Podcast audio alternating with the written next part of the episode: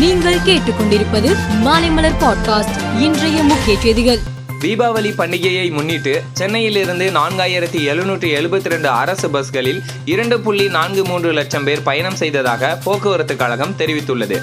இது தவிர ரயில்கள் கார்கள் உள்பட பிற வழி போக்குவரத்து மூலம் ஒட்டுமொத்தமாக ஐந்து லட்சத்துக்கும் மேற்பட்டோர் சென்னையில் இருந்து வெளியூர்களுக்கு சென்றிருப்பதாக கூறப்படுகிறது. சென்னையில் தமிழக பாஜக தலைவர் அண்ணாமலை செய்தியாளர்களுக்கு பேட்டியளித்தார். அப்போது அவர் சிவகாசி வாழ வேண்டும் தமிழகம் வாழ வேண்டும். அதனால் நிறைய பட்டாசு வெடியுங்கள். தமிழக மக்கள் நமது சகோதர சகோதரிகளுக்கு இன்பம் பெருகும் தீபாவளி மன அமைதி தரும் தீபாவளி அற்புதமான தீபாவளியாக இது அமையட்டும். நிறைய பட்டாசு வெடியுங்கள் என்று கூறினார்.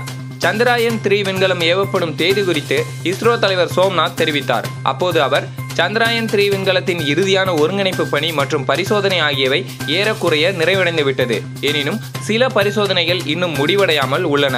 அதனால் அவற்றை சிறிது காலத்திற்குள் செய்து முடிக்க நாங்கள் விரும்புகிறோம். பிப்ரவரி மற்றும் ஜூன் என பொருந்தக்கூடிய இரு காலங்களில் ஜூனை இரண்டாயிரத்தி இருபத்தி மூன்றாம் ஆண்டு தேர்வு செய்து அதனை விண்ணில் செலுத்த நாங்கள் முடிவு செய்துள்ளோம் என கூறியுள்ளார். தமிழ்நாடு காங்கிரஸ் கட்சி தலைவர் கே எஸ் அழகிரியின் எழுபத்தி ஓராவது பிறந்தநாள் விழாவையொட்டி சென்னை சத்தியமூர்த்தி பவனில் நேற்று காங்கிரசும் மதச்சார்பின்மையும் என்ற தலைப்பில் கருத்தரங்கம் நடைபெற்றது. இதில் பேசிய அவர் இந்து மதத்தை குறை கூறுவதும் சிறுமைப்படுத்துவதும் நேர்வின் பழக்கம் என்றும் வட மாநிலங்களில் சமீப காலமாக ஒரு கருத்து வளர்ந்து வருகிறது. ஆனால் அது உண்மை அல்ல.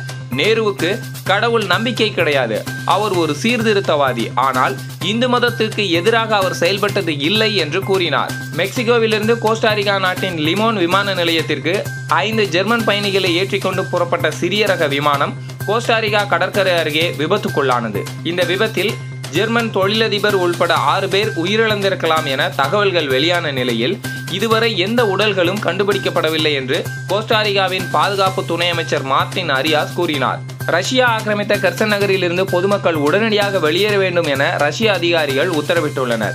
கெர்சன் நகரின் மீது உக்ரைன் ராணுவம் கடுமையான தாக்குதலை நடத்த வாய்ப்புள்ளது. எனவே கெர்சன் நகர மக்கள் நைபர் ஆற்றின் வழியாக படகுகள் மூலம் ரஷ்யாவின் அதிகாரப்பூர்வ எல்லைக்குள் வந்து சேர வேண்டும் என அதிகாரிகள் அறிவுறுத்தியுள்ளனர். டி டுவெண்டி உலகக்கோப்பை போட்டியில் இந்திய அணி தனது தொடக்க ஆட்டத்தில் இன்று பரம எதிரியான பாகிஸ்தானை எதிர்கொள்கிறது. இன்றைய ஆட்டம் குறித்து இந்திய அணியின் முன்னாள் வீரர் கௌதம் கம்பீர் அளித்துள்ள பேட்டியில் பாபர் சீக்கிரம் அவுட் ஆனால் இந்தியா தனது மிடில் ஆர்டர் வேகப்பந்து வீச்சை சிறப்பாக வெளிப்படுத்த முடியும். ஆஸ்திரேலிய மைதானங்கள் பெரியவை. எனவே பவுண்டரி அடிப்பது அவர்களுக்கு எளிதாக இருக்காது. இதுவே பாகிஸ்தானுக்கு பலவீனங்கள் என்று அவர் தெரிவித்தார். மேலும் செய்திகளுக்கு மாலைமலர் பாட்காஸ்டை பாருங்கள்.